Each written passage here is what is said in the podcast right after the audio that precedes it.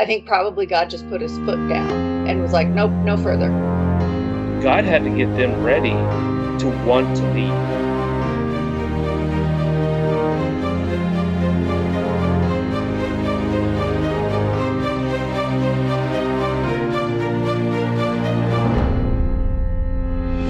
Hello, this is the Adventure Through the Bible podcast. My name is Matt, and with me today, since she's the only one who actually has her picture on the screen, I have Karen. Hey! And we've got Tracy. Morning. And we have Eric. Hey, good morning. Good morning, everybody. I would ask how everybody's weeks are going, but uh, we had a pretty good discussion here before we even started recording it. Some of us even forgot what day it was, so um, I think probably a lot of people are just the days blur together, and and it's hard to it's hard to keep a uh, good perspective on how how the world is going, and I don't know, everything's just kind of weird. But we are going to have some interesting discussion today, and it's probably going to feel kind of relevant today because of the uh, the subject matter. Uh, we're going to get into the plagues of Egypt, and uh, boy, there's some really interesting stuff in this. Um, I was I was kind of getting excited while I was reading it because there's there's some I don't know there's just some really neat things, and maybe Tracy will have some good insight for us towards all the Egyptian stuff. But so the you know the brief recap here is that Moses had been um, out as a shepherd and was I, I would say approached, but not really. Uh, he you know you saw he talked to God in the uh, burning bush, and he was told that uh, God was going to take the people out of Egypt, and that Moses was supposed to go in and talk to Pharaoh and tell Pharaoh to let him go. and when he did that, Pharaoh basically just said no, and the Egyptian or the, uh, the the Israelite people, they weren't really cool with that, and so basically everybody was down on Moses. And chapter five ended with Moses talking to God and be basically being like, God, you know what's up? You said this, you you you know, you tell me to go do this, and it's not happening. Oh, so, he was really jokey about that. He says, he says, ever since I went to Pharaoh to speak in your name, he has brought trouble on this people, and you have not rescued your people at all. yeah, yeah. It, but you know, the thing I liked about that, and and something I've noticed in different areas of the Bible with uh, prayer, is that it's it's okay, maybe even good. If we're frustrated with God, just go talk to him. Tell him exactly what you're thinking. Just talk to him about exactly what you're thinking. There's absolutely no reason that you can't have any conversation at all with God.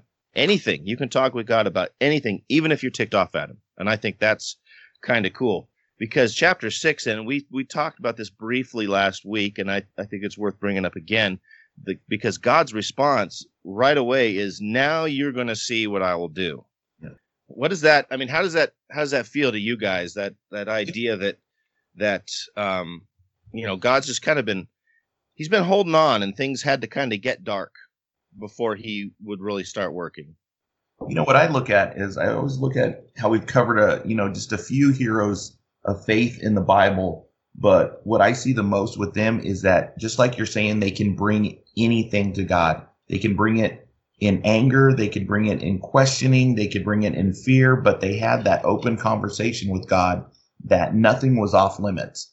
And I think something like that is something we should strive for today, where sometimes I think we get caught up in the legal out, legality of it, you know, in the formal conversation that, you know, we have to, you know, um, have some withers, thous, and arts in there when we talk to God, and we don't. We can approach Him as a friend, as as our savior, as our mentor, and just really put our heartfelt needs out there. Yeah, I noticed that. Um, I noticed that last week with the stuff we were talking about, where you know the burning bush, and God's having this conversation with Moses out watching sheep and whatever. And Moses at one point asks too many self doubt laden questions in a row. And, you know, honestly, God like snipes back at him. He's like, son, shut up. I'm telling you to do this and I'll give you the stuff to go do it. Right. And I, and I like that because it was just, it was just like a conversation between two people and, you know, like they're trying to have a relationship and they're trying to do stuff. And one person is just a little bit too doubtful and the other one goes, would you quit doubting me? You know, That's mm-hmm. good. That's a good thing. But I think this sets the the base and the foundation for their relationship. You know, where even if we go to when Jesus is here in the garden and the images that are seen, one is Moses because I think he can relate to what exactly you know Jesus is going through and having you know the burden of of people on him directly. And I think that this is that foundation that we see that you know what he brought everything to to God, and they had that kind of relationship. Yeah, like you said, you know, the these and thous and the dear lords and and all those things, they're not they're not necessary. You know, it's just it doesn't always. It, yeah. King James? it's the only Bible. King James is the only Bible. Written yeah. on parchment with a feather quill. yeah. Yep. So yeah, I think I thought that was really good. It's okay. It's perfectly fine to talk to God about all your frustrations. Now, verse three, I thought was interesting too. Now uh, it says, "I." This is God talking. He says, "I appeared to Abraham, to Isaac, and to Jacob as God Almighty, but my name, Lord, I was not. By my name, Lord, I was not known to them." And the notes of my Bible is like saying that um, when he's talking about God Almighty, he's using the phrase El Shaddai, which yeah. uh, a lot of people are familiar with especially if you grew up in the 80s and listened to Amy Grant. Um, you want me to then, sing but, it? I could totally sing it. Oh, I'm waiting now. I'm sure there's some copyright thing where we can't publish that, but. uh, but then, uh, then the the word Lord is um, the word Yahweh. Now, I was curious. What do you think? I, I, I was I wasn't real clear on what that mean. What what that meant. I appeared to them as God, but my name Lord, by my name Lord, I was not known to them. Any insights on that? Anybody know what he means? Yahweh is kind of like is the um is the equivalent of God, like lower lower. It's a weird thing. Is it's an uppercase G God, but it's still a general thing. It's like you know the the big guy upstairs, and Yahweh is his personal name. It's mm. kind of like the difference between me saying, "Oh, Dad," and you know, Dick Stenbakken, mm. who is my dad, who's like that's his. That's that's. I mean, there's there's no doubt about that because Karen, I mean, she's like my dad, my dad, my dad, my dad, and it's like I get it, it's her dad, right? But yeah. when she if she throws down his action, it's kind of in a way. It's like, well, maybe we'll flip it around. This isn't exactly the same, but since is if if we were kids and we're running around mm-hmm.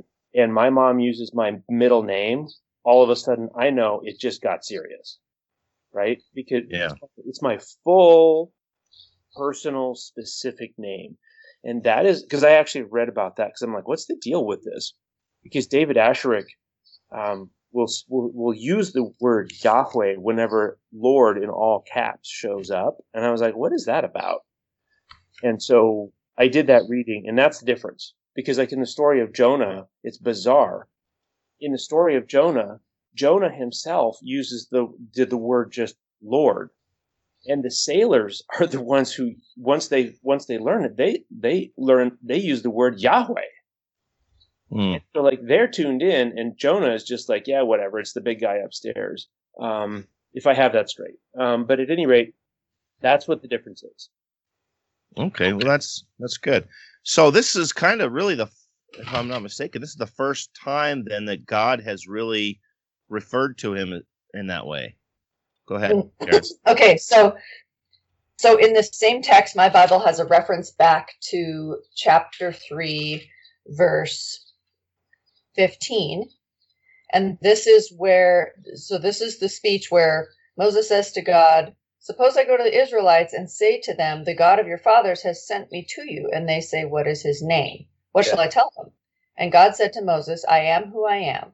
This is what you are to say to the Israelites I am has sent me to you. God also said to Moses, Say to the Israelites, The Lord, the God of your fathers, the God of Abraham, Isaac, and God of Jacob, has sent you. This is my name forever, the name you shall call me from generation to generation. Yes. Yeah. Well, that's where the footnote goes to Yahweh. Yeah. Yeah. Yeah. Okay, that was just very interesting. So it's kind of like saying, well, I guess you explained it well enough. I, I got it in my head. that uh, it's kind of like just more specific. So that makes sense. Okay. So here's an here's an interesting thing on on chapter six, at least the first um, eight verses, is I wrote it out a bit more like a poem, and I'll just go through them really quick. He starts with I am the Lord. And there's a lot of, uh, in a past life, I was an English teacher, right? And so there's a lot of subject verb here. And the subject is always I. And so listen to all the verbs that God just, He rattles this stuff on. I am the Lord. I appeared. I established. I have heard. I have remembered. I will bring. I will deliver. I will redeem. I will take. I will be. I am the Lord. I will bring. I swore. I will give and I am the Lord. Mm. There's he leaves no doubt as to who the verb and the subject moving forward is going to be. Yeah, I like that. It's pulling rank. I like it. Mm-hmm. I, I, do too because it, it kind of lets you know that he is in total control. Yep. That's what I get out of that. Yes, sir. That's what I get out of that is a yes, sir reaction. Got it. yeah. Done. How high, Lord? How high? And what's really exactly. interesting is in the middle of that, he says, I am the Lord your God who has brought you out of Egypt. Oh, it's already done. Yeah. It's already mm. done. What verse is that, Eric? I'm because I'm looking at verse six, and he says, "I will bring you out." For but that's in New King James. I've got that in NIV also. I have the ESV. Is it is it verse six? Let's see. It's verse six. I am the Lord. Nope. Mine says, um, I will bring you out from under the burdens. I will rescue I you. I will deliver you. I will redeem you. I will, I you will be. Means. I don't have my morning eyes on yet, so I don't have my reading glasses. Well, I guess our, our, our readers, they can read through and they'll, they can find it too. It's possible that I'm wrong there our too. listeners. Yeah. Well, anyway, verse 6 really stood out to me too, though, and it seemed like it had a lot of good uh, uh, connotation for today's believers because um, I mean it's my take that the Israelites were still believers, though maybe things weren't you know firmly established for them here yet. But you know probably just by passing down from generation to generation the idea that they had a God that was going to bring them, it was going to deliver them, and this kind of thing, and then God comes along, and it just it just uh, kind of rang true for me for the current our our our time as well because he says therefore to the children of israel i am the lord. I will bring you out from under the burdens of the egyptians. I will rescue you from their bondage and i will redeem you with an outstretched arm and with great judgments. And that just that struck true to me because it just seems like even especially in present day the way things keep going and going you know this past week especially i just kind of find myself hating hating the world the way it is right now. And I'm so ready, so ready to get delivered from this muck that we're in. Yep. You know, yep. I'm tired of the political fighting constantly. I'm tired of uh, not being able to see my friends because of a stupid virus. I'm tired of health issues. I'm tired of losing family members. So many things. I'm just I'm just ready, you know, and the people had to have heard that and I can only imagine thinking that they had to have kind of felt the same way, you know. Yeah, they, they, they do. By the way, that's in the last part of seven, where it says, I am the Lord your God who has brought you out from under the burdens of the Egyptians. That's how mine. Oh, there we go. Yeah. Oh, yeah. Mine's past tense also. But you yeah. know, it's, it's God does God says all of these things, and He is all of these things. Remember, they hadn't seen this for a long time, not in a personal way. And verse 9 just is such a bummer, but man, I can totally understand where they're coming from. Yeah. Where it says, But they did not listen to Moses because of their broken spirit. Mm. Yeah. Slavery. Yeah. So I've got NIV. Uh, I've got a parallel Bible, so it's got four versions. But I liked I liked the way NIV said that. Um, Moses reported this to the Israelites, but they did not listen to him because of their discouragement. Well, I guess, you know, even speaking of that, there's a lot of people today who really don't believe that anything's going to happen. You know, some people you think, that, I mean, they're just convinced that the world's going to end in 12 years. You know, that's one you hear a lot. And the only thing I can figure is they've just kind of either given up on on believing in in God's redemption and and, and salvation, or they never learned it to begin with, and that's really there's sad. A, there's a text in the New Testament that says, "Because of lawlessness, the love of many will grow cold." Mm-hmm. And when I when I look around, you know, like right now we're talking about like the COVID pandemic and sort of the stuff that's going on with that, but even before that, there was this sort of rampant element of lawlessness and how do you look at around how do you look around at a world at your immediate surroundings that are filled with lawless people who have no priority except themselves. And how, how do you look around at that and not feel your love grow cold? Like mm. how did jesus get through three and a half years of ministry with surrounded by ungrateful people who showed up for fish sandwiches but not necessarily for spiritual betterment? You know like on the on the same hand the needs here are immediate and when those needs go unmet you can certainly understand how people get discouraged. It's like but yep. at the same time yeah it's yeah it's just it's just a big mess.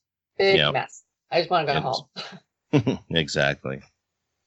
All right well chapter 6 ends in another another recount of genealogy.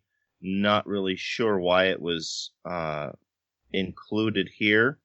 I learned that Amram married his aunt. yeah. And I got to say, that bothered my little first world brain quite a bit. Just saying. Yeah. So, I mean, I guess it leads up again to just telling us where Moses and Aaron are coming from. Because uh, well, it starts back with well, it starts with the, the the, the sons of Israel, and and leading us up to Moses again, and it says that they are the ones who spoke to Pharaoh, king of Egypt, to bring out the people. So, uh, as we get into verse seven, now we might recall last week that Aaron had been named by God to be the spokesman because Moses just continually balked at the idea. So Aaron Aaron is the one who actually is the one talking to Pharaoh most of the time through the rest of what we'll be talking about today.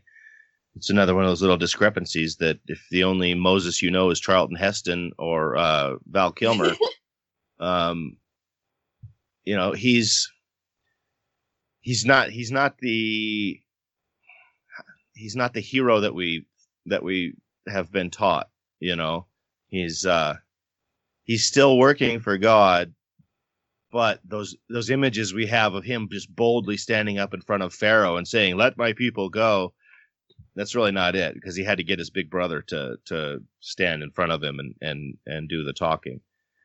And such um, a colloquialism. It calls it. He says in the New King James, he says. I am of uncircumcised lips. How shall Pharaoh heed me? And I'm just like, what a absolutely right then Jewish thing to say. yeah, my, my I, I just you always got to bring the circumcision into it. Yeah, really? it makes my it makes my nose curl up, and I got this look on my face. I'm just like, what? That's what? would you say that? that is really really weird, Moses. Maybe you shouldn't do the talking. I'll talk. Yeah. Maybe not.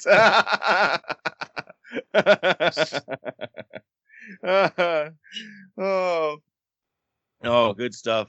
Well, yeah, so God's got a message that He wants to convey, though. Here, and uh, verse five stood out to me. He says, "The Egyptians shall know that I am the Lord when I stretch out my hand on Egypt and bring out the children of Israel from among them." That's that's kind of the big catalyst of everything that's going to happen here is that God is not just establishing himself to the Israelites, but he's going to establish himself to Pharaoh and the Egyptians as well. Because we got to remember, I mean, they had an entirely different religious system that they had come up with. I don't, I don't know how, I don't know how other religions get established. Really, you know, uh, does somebody just someday go, "Hey, I have an idea," or, you know, is there something else in the background going on? I have guilt and I have ideas. Let's fix it. yeah, probably, probably, you know, maybe a little bit of both. I can imagine there's some deception from Satan going on. You know, coming up with the idea of, hey, Pharaoh, you're God, you're the you're God, you know, you're you're the most important God here. Or you think of any of the other religions. You know, you think the Nordic religions and you know Thor and Odin, or um, Wicca, or uh, Hinduism. You know, uh, Buddhism, any of these things. You know, somebody I don't know. I don't know how they come up with these different religions because I mean here we've got very specifically and I haven't I haven't studied into other religions that deeply, you know. I mean my my greatest knowledge of Thor comes from Marvel movies and a little bit that I read about him in uh you know probably grade school, you know, so it's not all just comic books, but um here we we got a Bible here where God is specifically literally talked to people before and like here with Moses like I am God. I am, you know, I have been the God to your ancestors and now we are physically going to go and do this thing and we're going to we're going to record it. And so here when he's he's saying even even the Egyptians are going to know me. I think that's very significant. How about you guys? Yeah, and in verse 4 it's interesting we forget about this, but again it comes up in the Psalms a lot uh, and again in Revelation, they are in in uh, four. He says, "You you'll be brought out of the land of Egypt by great acts of judgment." So they are delivered by judgment, and all the time, too often we think of judgment as like that's about me and it's going to go badly for me and I feel guilty and bad, but God is using it in it's one and the same. Judgment and deliverance are the same. Mm-hmm. And I think my note there was even too that he's going to use he's going to use Pharaoh's defiance for his own purposes. He knows that Pharaoh's going to defy this thing, and God's going to be able to use that anyway. Okay, Eric. So I think I remember a few weeks ago you saying something to the effect of because you were talking about this idea of judgment, and it was kind of like a wait till your father gets home, and then how you view judgment in that situation if you and your sibling have been clashing as siblings do, how you view your father coming home and pr- producing judgment depends on which sibling you are. yeah, yeah. And mm. I thought that was a great analogy. That really stuck with me because it's like if you're the sibling who's been misbehaving and you honestly knew better, well then yeah, dad coming home and you know issuing out some dad judgment is a horrible thing. But if you're the sibling who has been wronged in that situation, you're like, "Oh thank God, dad's coming home." That's right. And that's we're gonna have we're gonna have us some judgment. yeah, and that I think is the the picture in Revelation for sure. Yeah. Um, and here it's a picture of these people. Um, I mean, my heart goes out to them because they don't know God. No. Really. They don't know who he is. He says he's going to show up and do all these things, and they're like, "Well, it hasn't been very good for us yet," you know. Right. Hmm. Yeah. And so here, you know, but part of me, part of me kind of gets lost when you're looking at like the Egyptian culture and and how we're saying that they didn't know him. And I think that I think they got lost in it. I think they got lost in all the deities that were there because there were so many. Just like like Matt was saying, it was kind of like um, Greek and Norse mythology where there was just so many gods, and then they were so highly revered, and statues and cities built to all of them which they were contributing into building, I wonder if they that's where they lost some of their identity. Mm. Oh, I think so. Because when you see that, and you see them when you we move ahead, and they're wandering in the in the in the desert, that you know they had adopted some of these lifestyles. Egyptians had gone with them as well. So you know, I'm wondering if it was part of just reassimilating them back into their original culture as well as maybe the breaking down and and the shedding of these for lack of a better term bad bad habits that they had obtained. Well it certainly you know um, it had become a whole culture. It was a whole and i don't know it's like just about anything i suppose. Anything you get taught as a kid and you're raised up with and the culture is surrounded by or the culture is um what's the word i'm looking for uh formulated by it it's uh it can be hard to reprogram yourself It's just well, ingrained. I think that that's why once they were out of Egypt and past the Red Sea, they took a little break and God wrote them the Ten Commandments. It was kind of like a reorientation. Like if I grew up Hebrew in Egypt under slavery, I would be taught who the God of my fathers is. But what does that mean in everyday life? I'm surrounded by a culture that has lots of gods, and I'm surrounded by taskmasters with whips who make sure that I act like this, regardless of what my spiritual beliefs might say. So my spiritual beliefs become almost irrelevant. Like they're important somewhere in my head, but they don't actually have the impact on my day to day life and my decision making process and my behavior that maybe they should or could.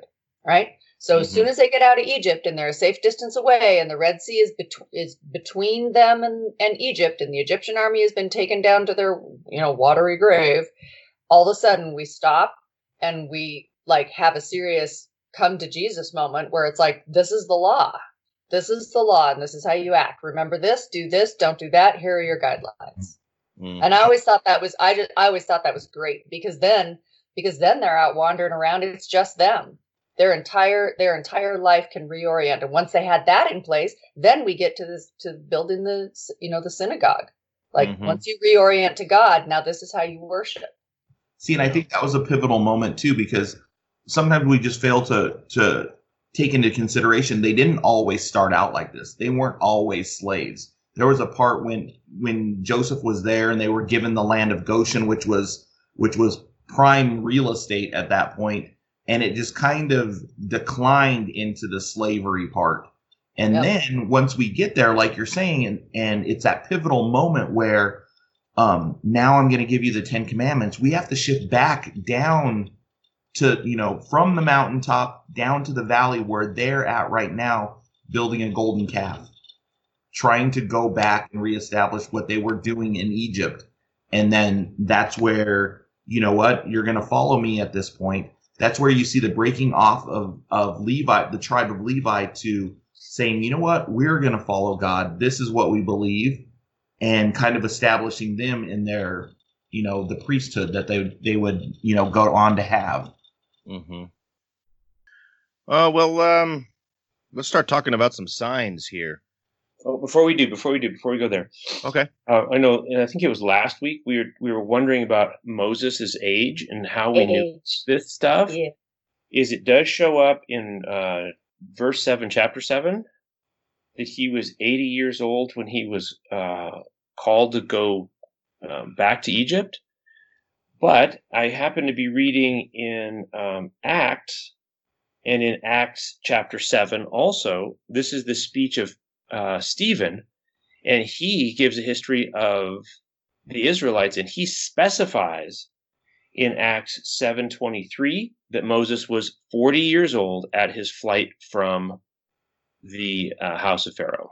Oh, there you go. We uh, were all saying that, but we couldn't think, you know, like where we knew that from. Exactly. Yeah. So I just wanted to say we were not making that up, and that because Stephen goes over that, and he gives both the forty when Moses fled and eighty when he comes back.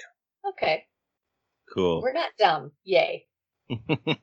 Thanks for establishing our credibility, Eric. well, I was seriously wondering. It's like, how? Where did that come from? Yeah. oh, yeah. Oh, we all knew it. We all, yeah, we all knew it. But it's like, I don't know.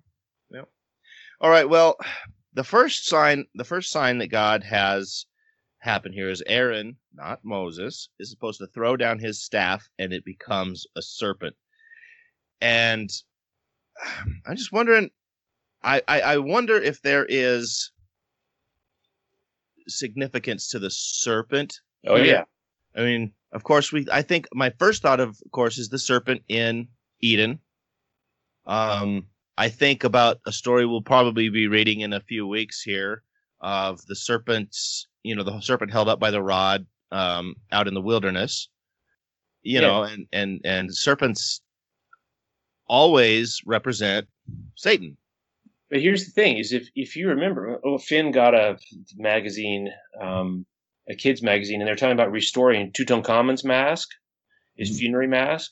Mm-hmm and his burial mask has two gods right on the front of his forehead, and a snake is one of them. Mm-hmm. Ah, okay.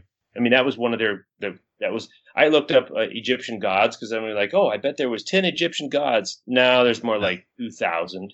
like, yeah, lots. They worshipped everything. Mm. Um, but it so was, that is. Go ahead. I was just saying, but that was one one of them. That was a, one of the things that's also put on a lot of the you know headdresses that you see on a lot of the structures in Egypt too was snakes. Right. Yeah. So to that point, as I as I read through this, the first nine, anyways, we get through. I made a, a, a chart because I was just curious as to like which ones, which which plague was which, and which ones did the magicians copy? How many did they copy? Mm-hmm. And which of these plagues ended up in Egypt and Goshen, or were they separate? And okay. so I've I did chart that out because it was always interesting to me. So I mean I can go over those details when we when we want to in the discussion, but it is kind of interesting because there are a few lines that get drawn where the magicians, um, for example, since we're talking about that, when Moses throws down, or interesting, it was Aaron's staff yep. in the Aaron um, throws down his staff. The magicians copy it, right? And when the Nile turns to blood, the magicians copy it. Mm-hmm. And when the frogs, even, I thought that was fascinating. When the frogs, um, I can see a magic trick, you know, kind of doing the, the, the, the water to blood, you know, bring some Kool Aid powder and slip it in there or whatever it is. It's like, but the frogs is like, man, I don't know. The, the Egyptian magicians duplicated that, or at least gave the appearance that it was duplicated. Mm-hmm. Um, all the way up to the gnats when when Moses began on God's behalf the plague of the gnats, the magicians tried, like literally, like I think we could do this, and then they couldn't, and they came back to Pharaoh in eight nineteen, and they're like, yeah, this is God. This is not a magic trick. This is outside our realm, and that is when the magicians stop trying to like they don't try to do the boils and I'm sorry they don't try to do the livestock dying or not dying. There's no mention of them. And then when it's boils, the magicians are so hammered they can't even show up in court. Yeah.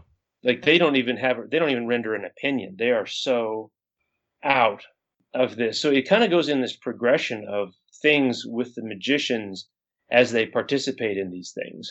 Mm-hmm. Well, and that's interesting because, you know, we, we know Satan has power in this world. And but it's interesting that in this in this situation, God chose things that Satan was allowed to duplicate. Yeah.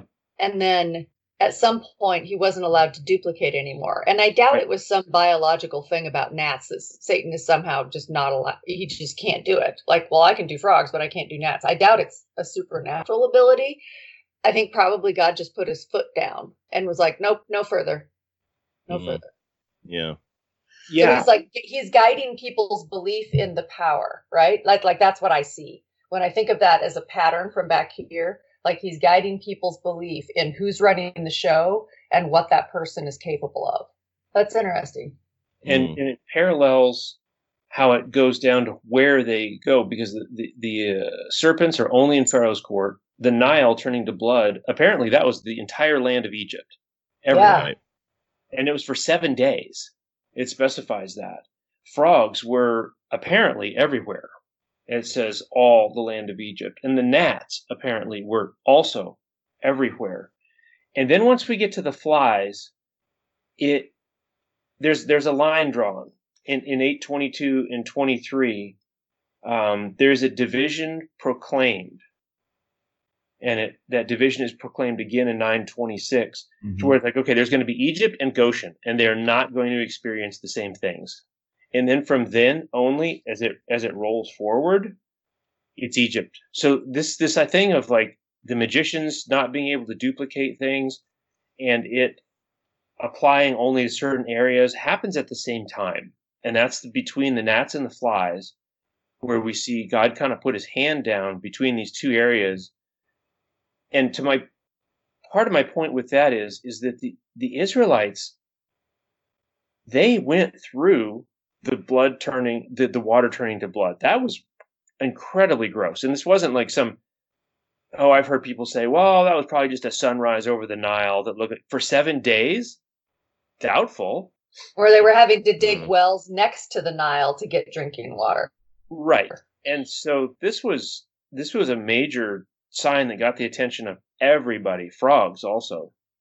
They were just everywhere in everybody's house in Goshen and Egypt. Same with the gnats. And I'm sure to your point earlier, Matt, about being ready to be done. Mm-hmm. I'm sure everybody was ready to be done, including the Israelites, because remember, later on they said, "Oh, this is after they'd been delivered from hmm. Egypt." They said, "I wish we could go back. They had onions and watermelons and stuff. We could go back." God had to get them ready to want to leave. Otherwise, I think they just wanted to stay and said, "You know, this isn't so bad." Take yeah. the known over the unknown any day of the week. Most people. Oh, and that absolutely makes sense because you know there's days you're like, oh, hey, the world's pretty cool. I kind of like some of the stuff here, and I, it might not be cool to, it might not be great to let it go and leave it behind. But then you get to other points, and you're just like, no, it would be totally worth leaving that stuff behind. Let's just go. Yes, all of it. Yeah, mm-hmm. all of it. Let's go. Yeah. Okay, well, so that's, that's kind of that's what breeds that's what breeds Laodicea, right? Mm-hmm. And that and that same attitude of Laodicea, that same lukewarm, sort of tepid, like, no, this fence is kind of digging into me, honestly, but I'm fine on it. I can hold ideals over here and live my life over here. And God's got to shake you off of that before you're willing to take action. Yeah. Often. often. Mm. All right. So that first sign, then I guess we've established that, that by those serpents, that was really just kind of a, that was like a little teaser of God pointing out that I'm I'm greater than these things you worship. Yeah, I think the first plague was the Nile. And then and then you get into the first plague, which is the Nile. And the water becoming blood. And I I can't help feeling like that is a like a what do you call it? A uh, foreshadowing of Christ. You know, turning water to wine and we have, you know, water and blood coming from his side. Um I'd have to really sit and contemplate, you know, know exactly why this one was picked first. Although, um, as we're going to go through, I I found a, a site that um, it showed the Egyptian gods that correspond to every one of these plagues, and it's really kind of fascinating because the first the the first plague being on the Nile, the Egyptians had a god, I'm, I don't know if it's Hapi, Happy, H A P I is the way it was it was spelled. Hapi, I'm going to say, and that was the god of the Nile. Yeah, yeah. I was. That's what I was sitting here thinking. Is didn't they worship the Nile? Like he was attacking their gods. Well, mm-hmm. that was their. That was everything to them was the Nile. Right. They built their whole civilization around the Nile. Well, you All think crops, mm-hmm, everything. everything. You, water is life you know if you're if you have a religion where you worship the things in nature you know it's going to make sense that probably one of the greatest things you worship or uh, you know a, very essential thing you worship is going to be whatever is over the water because you got to drink it you need it to grow things your livestock needs it you need i mean you need water for absolutely everything yeah. and so for that first plague to hit that that most vital resource that that uh, that was a pretty big deal. So, and I think too, was... when you first see it in with the snakes, that was in in Pharaoh's court. That was just maybe for his eyes. Where when you mm-hmm. go to the Nile, it was for everyone to see. Now, this this took it just from you know the the court of Pharaoh and just for him and the royalty there to making it the entire country where everybody's seeing this and everybody's exposed to it. Mm-hmm. So one of the things I thought was interesting about the Nile is it says the streams, canals, the river, obviously, ponds, reservoirs will all turn to blood, even in the vessels of wood and stone. All right. So I've got an urn of water that I've gone and pulled and for me to do my cooking for the day, and I go to pour out of it, and that's blood also. Okay. But apparently, not everything turned to blood immediately because otherwise, where would the Egyptians have duplicated this? right? Yeah. Like something something remained not blood, or the magicians or they not have well. had anything. Or they dug a well, like the other ones. Like that's how they got fresh water, which I think is which is good because God actually gave them some way to not all die because they can't live seven days without any water. Yeah. Mm-hmm. Right. It I'm thinking that But to your point, though, Karen, it gets it gets tighter and tighter on them. hmm Yeah. Yeah. Yeah. I'm thinking also that seven days is significant here because what's the first thing that comes to your mind when you hear seven days? Completeness. Completeness. The first thing that I think of is creation. If this is, you know, God not just attacking their their you know this vital resource and this this concept of a god over this vital resource but also establishing i made this stuff you know i don't know if the egyptians um uh, had a concept of the seven day week the way that the Israelites and the way we do now, you know, all all revolving around creation. But I can't I can't help coming to that conclusion. Yeah, we know that we mentioned that the magicians performed that exact or you know the same thing somehow made it look the same anyway. And don't forget that it wasn't just that the river turned to blood; nothing could live in that. Right. So all the fish died. All the fish in that And it in that smelled river. bad. Oh, and it's yeah, it says it stunk.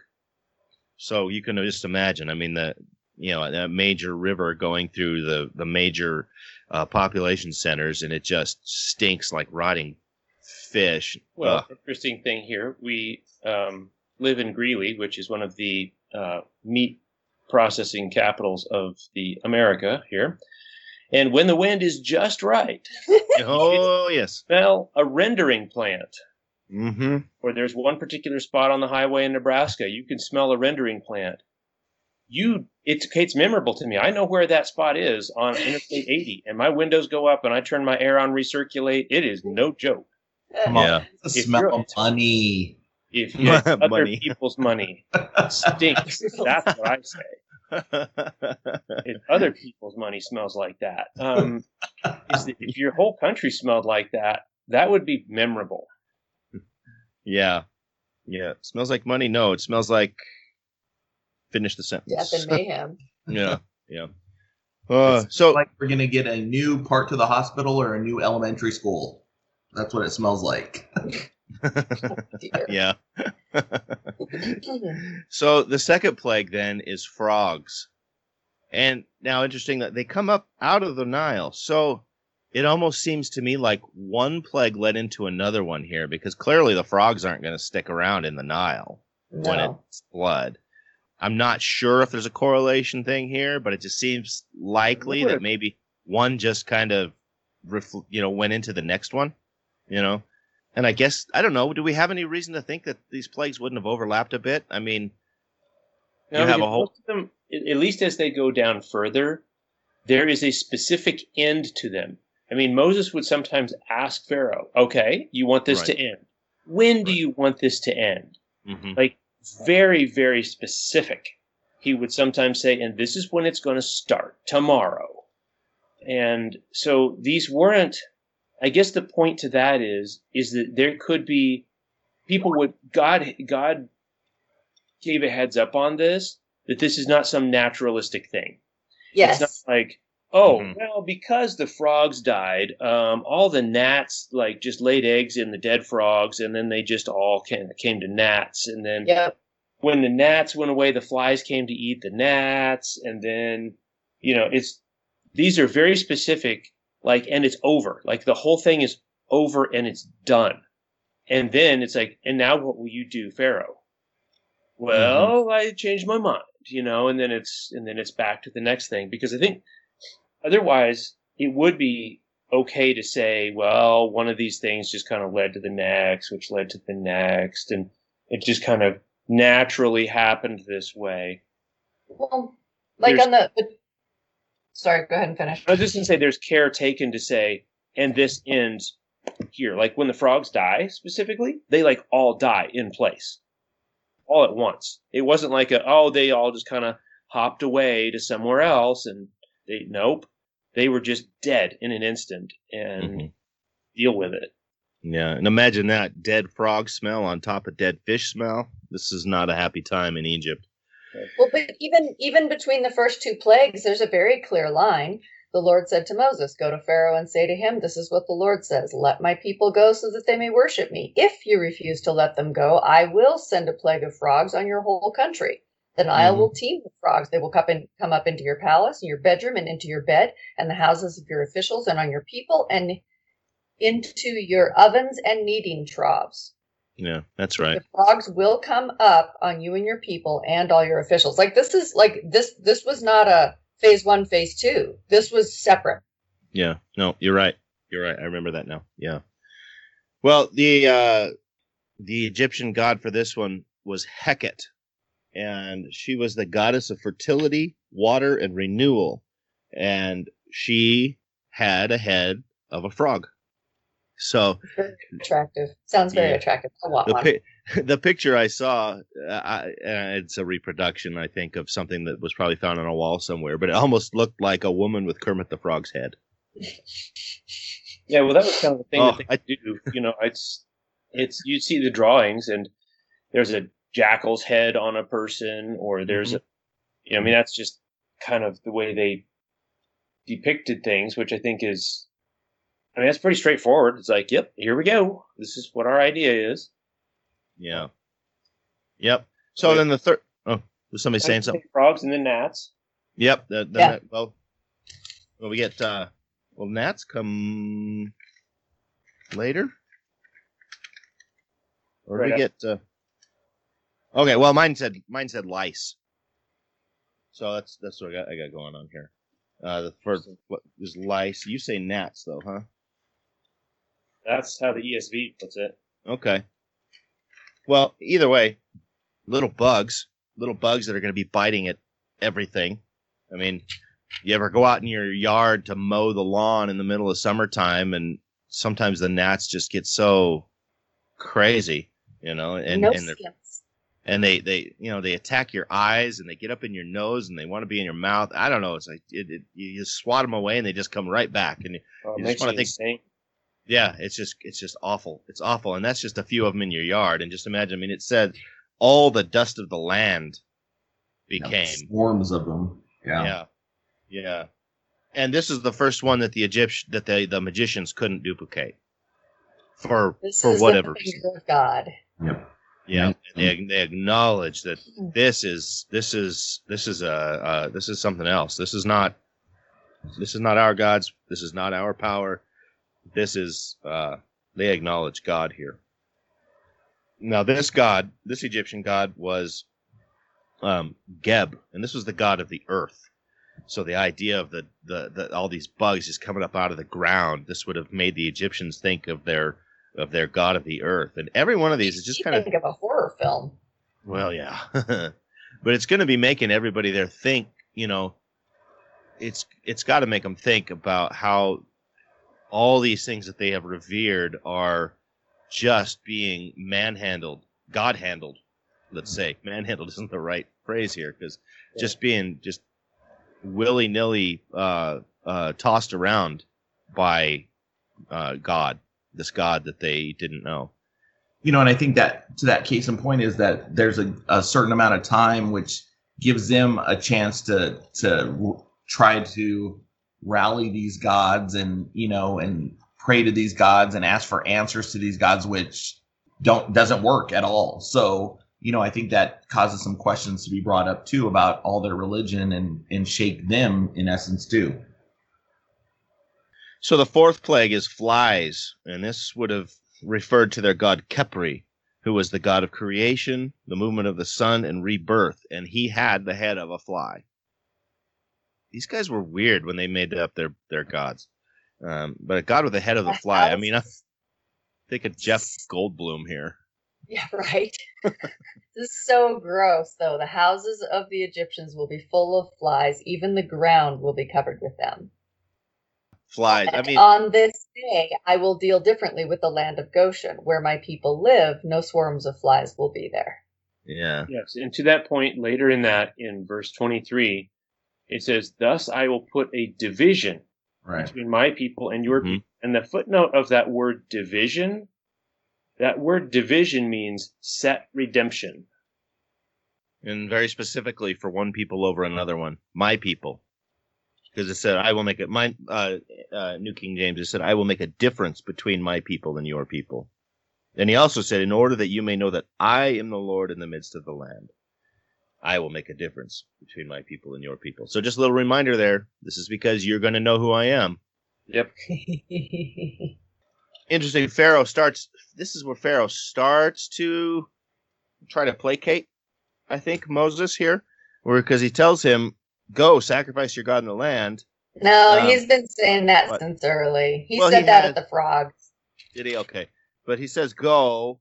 And but oh, but the big difference here is Moses says no, because it doesn't indicate here like he's like go out of Egypt and and do your thing. It's like just go make your sacrifices, just do it.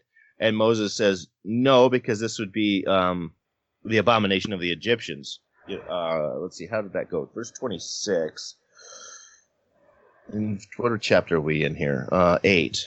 Yeah, twenty six. It is not right to do so, or it would be sacrificing the abominations of the Egyptians to the Lord our God. Mm-hmm. Yeah. So I mean, it was like, no, if we do this here, it's just going to make us look. It, it, it's just going to draw us down more. It's going to make us look worse in, the, in Egyptians' eyes, and that's not what's supposed to happen here. And said, no, we are supposed to go three days out of Egypt to do this. That's the only thing we're going to settle for. Yeah, and that is the interesting thing too. Here is that at this point, it hasn't been so much that Pharaoh's supposed to give them freedom. It's just you, you just need to acknowledge that I'm God, and you need to let my people go sacrifice. He hasn't even said let them go back to Canaan. It's just been it's been a relatively small, well, relatively small letting. I mean, if the if the Israelites outnumbered the Egyptians, I guess you're letting the majority of the population leave um, Certainly the workforce. Yeah. Yeah, but this is for three days. I mean, there's more going on here because. Oh, sure. Any system, I mean, good grief. Our country's been shut down here. This will date the podcast a little bit, but I mean, we've been largely shut down for close to two months now. Mm-hmm. And if we if we were offered like, would you trade all this for just three days? Easy peasy. We would all say, sure. Mm-hmm. No, you want us all to sit in the same chair for three days? Got it, man. We're going to do it. Whatever. Um, yeah. And it seems like it's not a super huge request to let these people actually do a sacrifice for three days, which makes me wonder if the Pharaoh was really, truly that, like, just hardcore mean on these people that he wouldn't literally give them three days. Or if he was truly thinking, like, okay, this is up. This is it. Once I let them go for three days, they're never coming back. I don't know. Well, Pharaoh initially says, "Okay, fine, go do it," but then he almost immediately turns around and says, "Nope, I'm not gonna let you go." Uh, let's see. We are on chapter nine, the the fifth plague, when the all of the livestock get diseased. It says there's a pestilence on the on the on the Egyptian livestock. Yeah. Um, verse three here. Behold, the hand of the Lord will be on your cattle in the field, on the horses, on the donkeys, on the camels, on the oxen, and on the sheep, a very severe pestilence. And then verse 4 And the Lord will make a difference between the livestock of Israel and the livestock of Egypt. So nothing shall die of all that belongs to the children of Israel. So again, eh, this is in one place, or, or it's everywhere except for one place. This is for the god Hathor, this was the goddess of love and protection, and she had the head of a cow. Now that's I don't know about a, a cow as the god uh, love of protection, but hey, I'm not Egyptian. Again, though, this is uh, this is this is again attack against these false gods. And imagine imagine the, the economic disaster this would have created. Oh man, yes. Because now you've got, I mean, animals for food. You got animals for pre- transportation. You've got animals um, used for your military. Uh, you're using animals for farming products. I mean, everything, every all kinds of things. So much, and and and and now you've got on top of dead fish and on top of dead frogs and and uh, you know probably little gnats or lice or whatever they were all over everything that has to get brushed off. Um, now you've got dead livestock everywhere. Or what do you do with that? How do you how do you dispose of that? You know, um, it's got to be bonfires. It's got to be bonfires. Yeah, It have to be fires. Yeah. So interesting. You, you you brought this up. Is that it is interesting that it says it's livestock because you you mentioned just kind of in passing like oh his military, but I don't think the military horses were affected yet. Mm-mm. I think this was specific to their yeah, it, farm animals and livestock because the Egyptians yeah. drive yeah. chariots out shortly after this. Yeah, they chase them there. It's true. And, yeah, it didn't. It didn't. It didn't say horses. And later, it's interesting when we see hail. The hail actually kills animals in the field, and there's an interesting footnote to hail. We'll get to that when we do. But basically, there were some animals left alive after this that weren't livestock. I'm not sure the exact whole everything, but because well, I'll just skip ahead. Because in in here in it, it's in verse chapter 9 18 I think it is 19 now therefore send your livestock and all that you have in the field into state, safe shelter. So there was still something left here when the hail came. Mm-hmm. Karen has so, her finger up. in verse 3 it says of chapter 9 it says the hand of the lord will bring a terrible plague on your livestock in the field on your horses donkeys and camels and on your cattle sheep and goats. Mm. so apparently it didn't extinct all of them. Yes yeah. somehow there's some that were maybe in barns or maybe the ones that were in town didn't die i don't know. Yeah. Yeah either dead animals. What, Lots of them smelly, inconvenient, expensive, mm-hmm. horrifying. Yeah. So a big old a big old mess. Let's see. Um, now the first five plagues, it seems like uh, there was some warning given, and verse that or not, not verse, but the sixth plague doesn't seem like there was any warning given at all. It's just that Moses basically walked into the into Pharaoh's court, tossed some dust in the air, and it just went out over all of Egypt and caused boils on people and yeah. animals and animals. Yeah, on everything. But it was just this is yeah, and the others were like, this is going to happen, and this time it's just nope. Moses just walks in and and uh, toss some toss the dust in the air. And the magicians could not stand before Moses because of the boils that were on them. Yeah, so even now, I mean, the magicians would probably. I'm thinking like holy men, you know. Um, we would. That's probably how we, how we would think of them today, and and they can't they can't even stand up in that court. They can't even show up because they're they're just uh, inundated with sores all over their body. Let me tell you one. I don't know if you've ever known anybody that's had a boil or seen them in person. I don't know if you've seen them, Tracy. They're not so common in the U.S. Oh yeah. Why don't you tell us? Uh, just is that like a little? I know the answer to this, but uh, tell us: is that just like a little itchy spot that's inconvenient? What's it? What's that? What's up with that? Oh, it is huge. It is is raging. It's inflamed. It's very painful, and this is just one. Can you imagine a whole body worth of these things?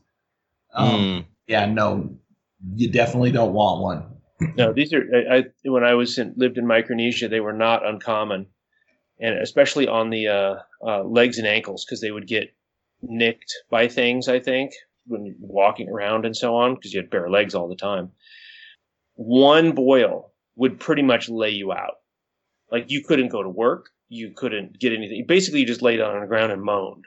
Didn't Job have them from head to toe? Yes. Yes. So this is you got the whole country at this point just basically probably laying around saying, just let us die. Mm. Mm-hmm. This yeah. is this is really really okay. So livestock, that's them. Flies and gnats, it's inconvenient. It makes me angry. Boils is just like let me die. This is so awful. Just let it be over. Mm-hmm. And this is the first time that one of the plagues directly attacked the people themselves. Everything else had been peripheral, and they'd had to deal with consequences. But now it's the people themselves that are covered with this medic- medical uh, malady, and their goddess of medicine was Isis. Mm. So now even their goddess of Isis is not able to help them. She's being overrun. Doesn't sound like a good time. Uh, the seventh plague, hail. And we're not just talking ice, we're talking like ice and fire wow. um, we've had some pretty good hail. In fact, I think Eric, you might have even talked about some pretty big hail um, here on the podcast once. But you know, I mean, here uh, I've never seen it myself, but you hear about here in Colorado sometimes softball size hail. I've seen golf seen ball size hail seen it. fairly regularly. Um, and that here's golf my, ball size stuff here's will. My hail story is okay. Nebraska, Scotts Bluff, softball size, oh. and it, it made me automatically think of this in the Bible. Is that when it would hit the ground, it would spark. What? Whoa. That, yeah, it was hitting the ground, and there were sparks coming out of the ground when it would hit. But yeah, softball size. Wow. And actually saw a person get a young probably 13 year old get hit in the in the shoulder the clavicle area. Oh. see a big hematoma form on his clavicle. It's yeah hail was definitely no joke. Man oh man. And then you know you think about their structures of you know wood and this kind of stuff. And you know you don't it doesn't really say how large the hail was but you know it, that it has the potential to tear everything up tear your buildings and your structures up and your statues and everything else um, well, apparently, uh, apparently the building structures were strong enough because the advice was take your slaves and your animals and bring them inside. Yes. So. Yeah. I don't think that the I don't think that the size of the hailstones was the issue here. It's not like it's not like Revelation where each hailstone weighs a pound. Yeah. Hundred pounds. Because that would go through a, that would go through a building. Yeah, mm-hmm. Revelation that's hundred pounds. Yeah, there we go. That's the one. Mm-hmm. So, so, this in 14 for this time I'll send my plagues on you yourself. This is nine, and on your servants and your people, so that you will know that there is none like me in the in all the earth. And this is worth noting, for by now I could have put out my hand and struck you and all your people with pestilence. Pestilence being, is my understanding, um, a virus or a commun- communicable disease type of a thing, right? And you would have all been cut off from the earth. Mm-hmm. He's saying, like, look, if I really wanted to, you guys would all just be dead. Let's get that clear.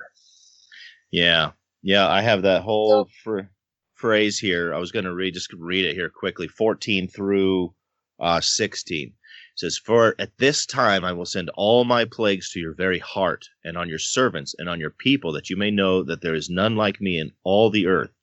Now, if I had stretched out my hand and struck you and your people with pestilence, then you would have been cut off from the earth. But indeed, for this purpose I have raised you up, that I may show my power in you, and that my name may be declared in all the earth. That is a powerful statement. Pulling rank again. Mm-hmm. You know, but I think it's even if we look back, you know, from the very beginning of us doing our podcast in and Job, you know, I don't think we kite we get it doesn't really hit home when it's just material things in objects. But when you touch somebody's flesh, I think that tends to really get their attention. Yeah. I think it was the same with Job. And it's, we see the same here that it gets real when it starts to affect, you know, people and, and cause and bring pain. But then right. it goes right to 17. You're right, Tracy. But then, but this goes to our free will thing again. God says, you are still exalting yourself against my people and will not let them go. Mm-hmm. So it's not as if like, well, I'm going to do this anyways. It's like you, I'm warning you, and this is the first plague that I recall that they're given an out.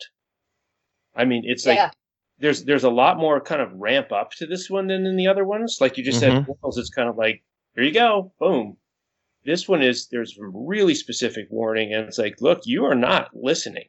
And in mm-hmm. 18, it's like about this time tomorrow. So he's just saying, look, here's your chance. And in 18, he says, now get your livestock and all that you have in the field and get it into shelter. I mean, he's saying specifically, here's your chance. And it's interesting, as I recall, that some people did. Yes. It's in the right. next verse in 20 in 20 it says those officials of Pharaoh who feared the word of the Lord hurried to bring their slaves and their livestock inside, but those who ignored the word of the Lord left their slaves and livestock in the field. Mhm. Now, Nut was the goddess of the sky. So So having this stuff, having uh, having hail fall from the sky is going to get them seeing once again that another one of their gods is being thwarted. Um, something I was reading a note somewhere was talking about how the flax and barley what was mostly affected here, but it didn't say anything about the wheat.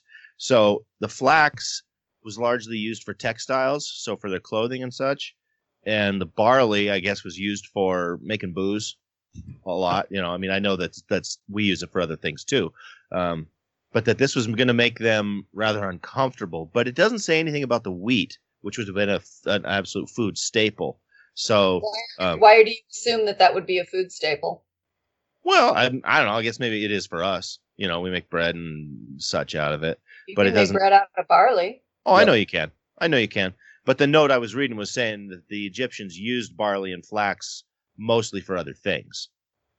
And it says in 32, the wheat and emmer were not struck down because they were still coming up. Mm-hmm. Oh, so, so, maybe it's the time of year. Yes, could be the time of year. That, that it was the time of year and that they weren't totally doomed to death by this. Right. Exactly. Yeah, that's where I was going with that. This where... wasn't a death sentence to the entire country because mm-hmm. of this. Yeah, and I mean, you got to you got to think their livestock is gone. Um, and it so, says right it says right at the end of 32 for those are late crops. Yeah. So you got you got to think they've been having a lot. I mean, the fish.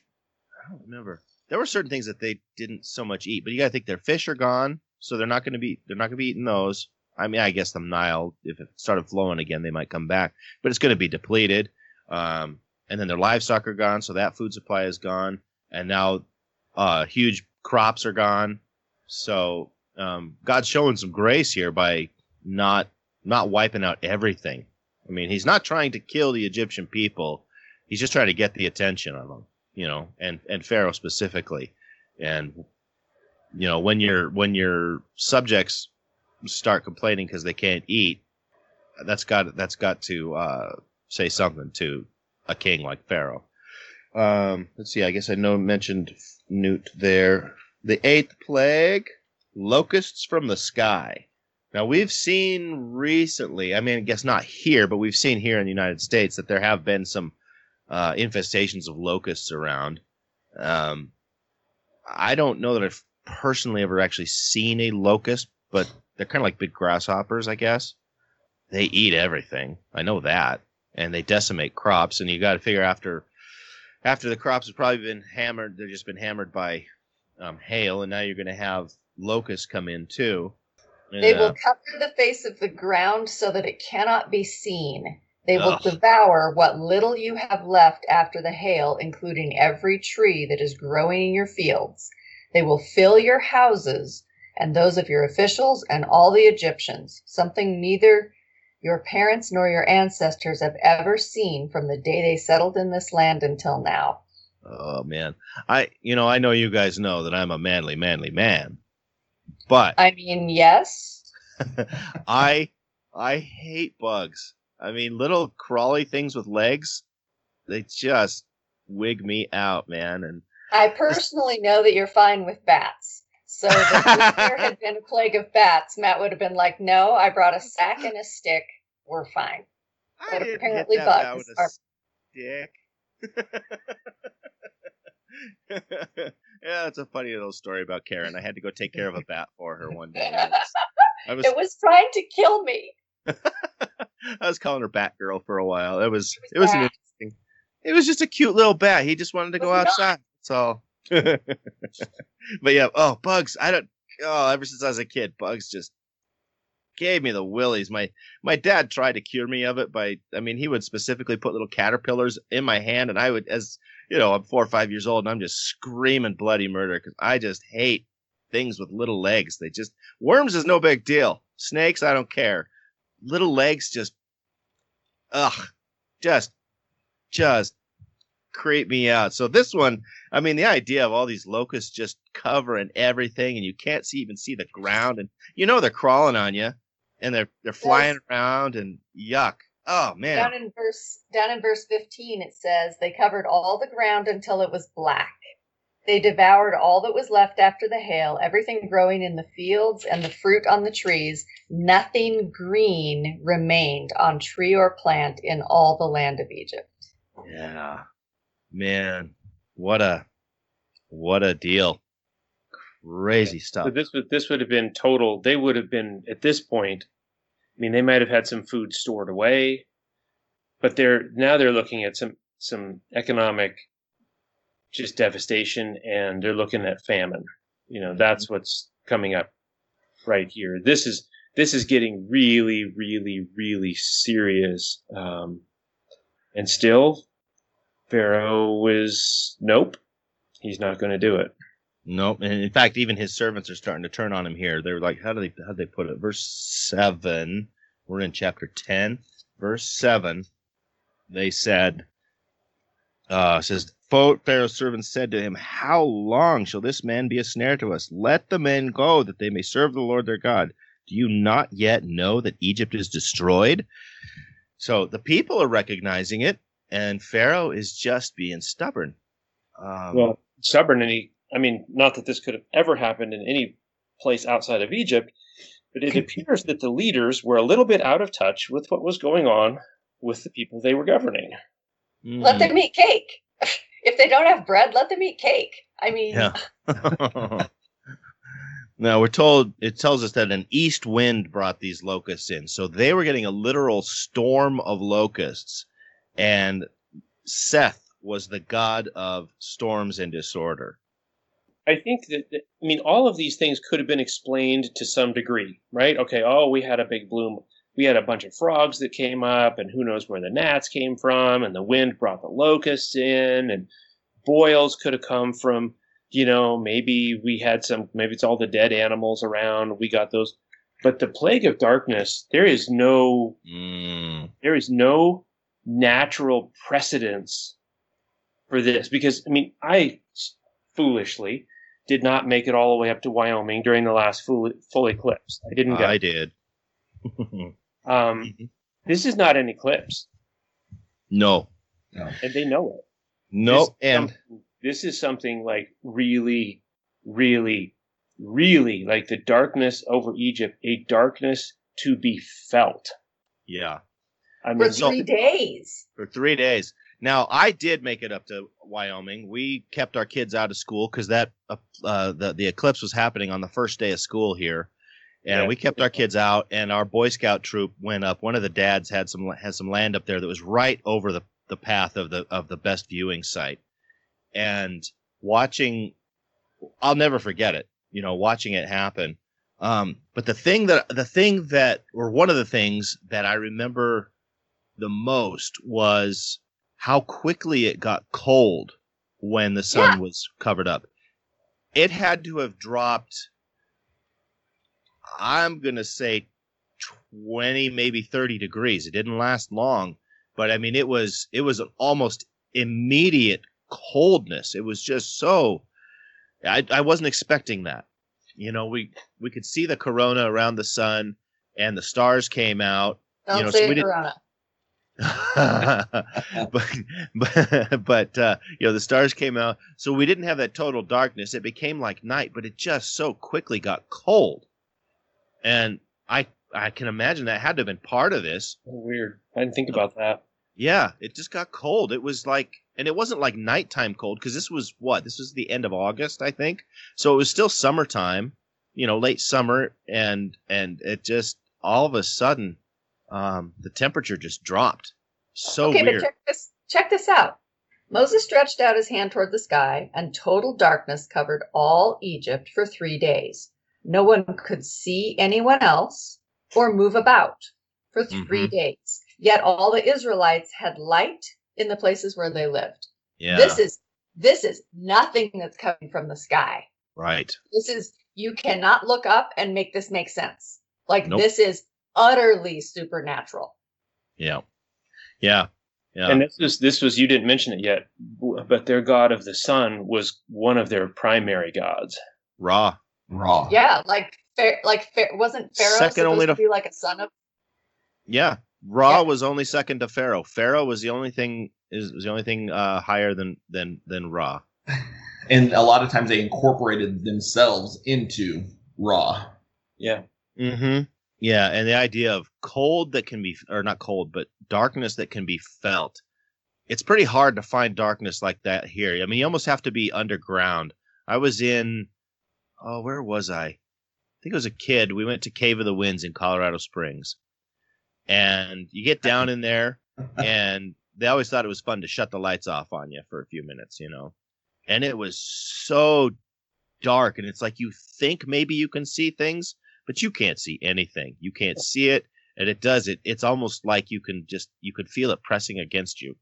It's so dark. There's no light at all. Okay, yeah. but that's what I'm saying. This is more than an absence of light. Yeah. Yes. Like this is like this is supernatural dark. That's that's exactly what I'm saying. Like we're we're trying to make sense of it by examining things that we've seen occur in nature. This did not occur in nature. Right. That's that's exactly what I'm trying to say. Like mm-hmm. like there you you get no light and you guys get light where you live. Mm-hmm. You know, and I'm wondering too if you know, I know these each have a break in them, but you know, was it still did it still stink? Was it, you know, uh. I think all these things are just pressing on you at that point. You know, the have you totally got all the carcasses of the dead frogs out of there? You know, is there still lice over everything? Is the smell still in the air? Is there dead animals everywhere? You know, I think this is an accumulation of stuff. And, you know, to me it's it's just it's cumulative. It's it's mounting on them right now. Mhm. Yeah. Well, you know, you got to think all those things have been building up. I mean, you can I mean, if the ground has just been covered in bugs and dead frogs, and the fish are all dead, and the animals are all dead, and like we said, you know, they probably had some fires, but that would have taken. You had to figure that would take years to clean up, and now you're. It's so dark that you can't even move, and you just have to sit there and know it's there and smell it, and oh, it would not have been a great time. And I'm thinking here too, because like Karen is saying, there's no there's no light in Egypt, but yet, but yet in Goshen there's light. Oh, I didn't say that. Yet, that was in the Bible. That wasn't me. Oh, okay. Yeah. yeah. So, um, how weird to think that the Egyptians couldn't even look over to Goshen and see the light. You know, because there was no light. I mean, if there was light coming from the land of Goshen that they could actually look over and say, oh, hey, how come they have light? No, that's not the way this was. They were just completely enveloped in darkness and couldn't see. But I would suspect that the Israelites would be able to look from Goshen around them and see and see the other utter darkness everywhere else. What a what a fascinating concept. Yeah, it says and, it says the Israelites had light in the places where they lived. So whether mm-hmm. that was just inside their houses or like we don't know. That's all it says. Yeah. But you know, the Egyptians they didn't they didn't have candlelight. They didn't have fire, you know, any I mean I guess all their light would then would have come from fire. All their artificial light would come from fire. Not even that. They didn't even have that. Do anything. because um, I've been diving and I um, hit a thermocline where we where it got really super cold and the visibility. We had I had really powerful diving light, but there was something about the turbidity in the water where you, it, you like your light didn't actually go anywhere. You could turn a mm. light on and it wouldn't go more than about two feet, and it did you absolutely no good. In fact, it was worse. It was just it was it was light on was terrible and light off was terrible. There was just no point to having a light, and so whatever it was is that this darkness was something palpable and mm-hmm. absolutely supernatural. And it gets Pharaoh to the point at the end where he says, "Get away from me! You know, mm-hmm. take care, mm-hmm. never see my face again. From the face you see my face, you shall die." It didn't turn out that way. Um, he did not see Moses, but um, it's interesting because we've we've we've spoken of it before, but in, and it'll say in in later parts of ten that God hardened Pharaoh's heart and so on, like this. But I I have to think when we look at verse 3, 10 3, and Moses said to Aaron And Moses, sorry, so Moses and Aaron went into Pharaoh and said to him, Thus says the Lord, the God of Hebrews, how long will you refuse to humble yourself before me? Let my people go that they may serve you. For if you refuse to let my people go, behold, tomorrow morning I'll bring locusts. All of these things imply Pharaoh had a choice. Mm-hmm. All of them. Yep. Yeah, every single time. If Pharaoh had no choice and God was just making Pharaoh a puppet, then that is actually ultimately a horrible, ironic question to say, how long will you refuse is as if he had a choice, right? Right. And so I I think Pharaoh had a choice in this, and that God's foreknowledge was that Pharaoh's heart was hard, that he did not literally take the choice away from Pharaoh because he doesn't take the choice away from anyone else. I don't know. Mm-hmm. You guys think about that whole Pharaoh chose and Pharaoh was hardened and he had no choice and all these other things. Mm-hmm. You know, no, he definitely had a choice the whole time, the whole time, and God knew he wouldn't, or God knew he wouldn't, he wouldn't go the right way. But that doesn't change the fact that Pharaoh was making his choice from moment to moment. Just because God exactly. could look ahead and see how it was going to end doesn't mean that Pharaoh wasn't operating inside his own free will right. at each step. Right. Yep. Yep. And once again, God takes takes something bad and he's going to turn it into something good. Well, if you guys don't have any last thoughts, um, we're I have running. No thoughts. I, I can see. um, this is uh, this is probably the place to stop for the week, and uh, we'll finish this this part up when uh, the last attack goes directly against Pharaoh himself, uh, and we'll talk about how that is next week when we go. I think we're going to go um, chapter eleven through fifteen in Exodus. Uh, so that will be our preparation for next time. Uh, remember that you can reach us at attbpodcast at theadventure.org. Look for us on Facebook, search for Adventure Through the Bible. Be sure to share this podcast with your friends and family. Help us to get the Word of God out. Help them to see that the Bible is something for everybody. It's for all for all the common people, and that it can be understood. It makes sense. It's logical, and uh, it's it uh, has relevance for today.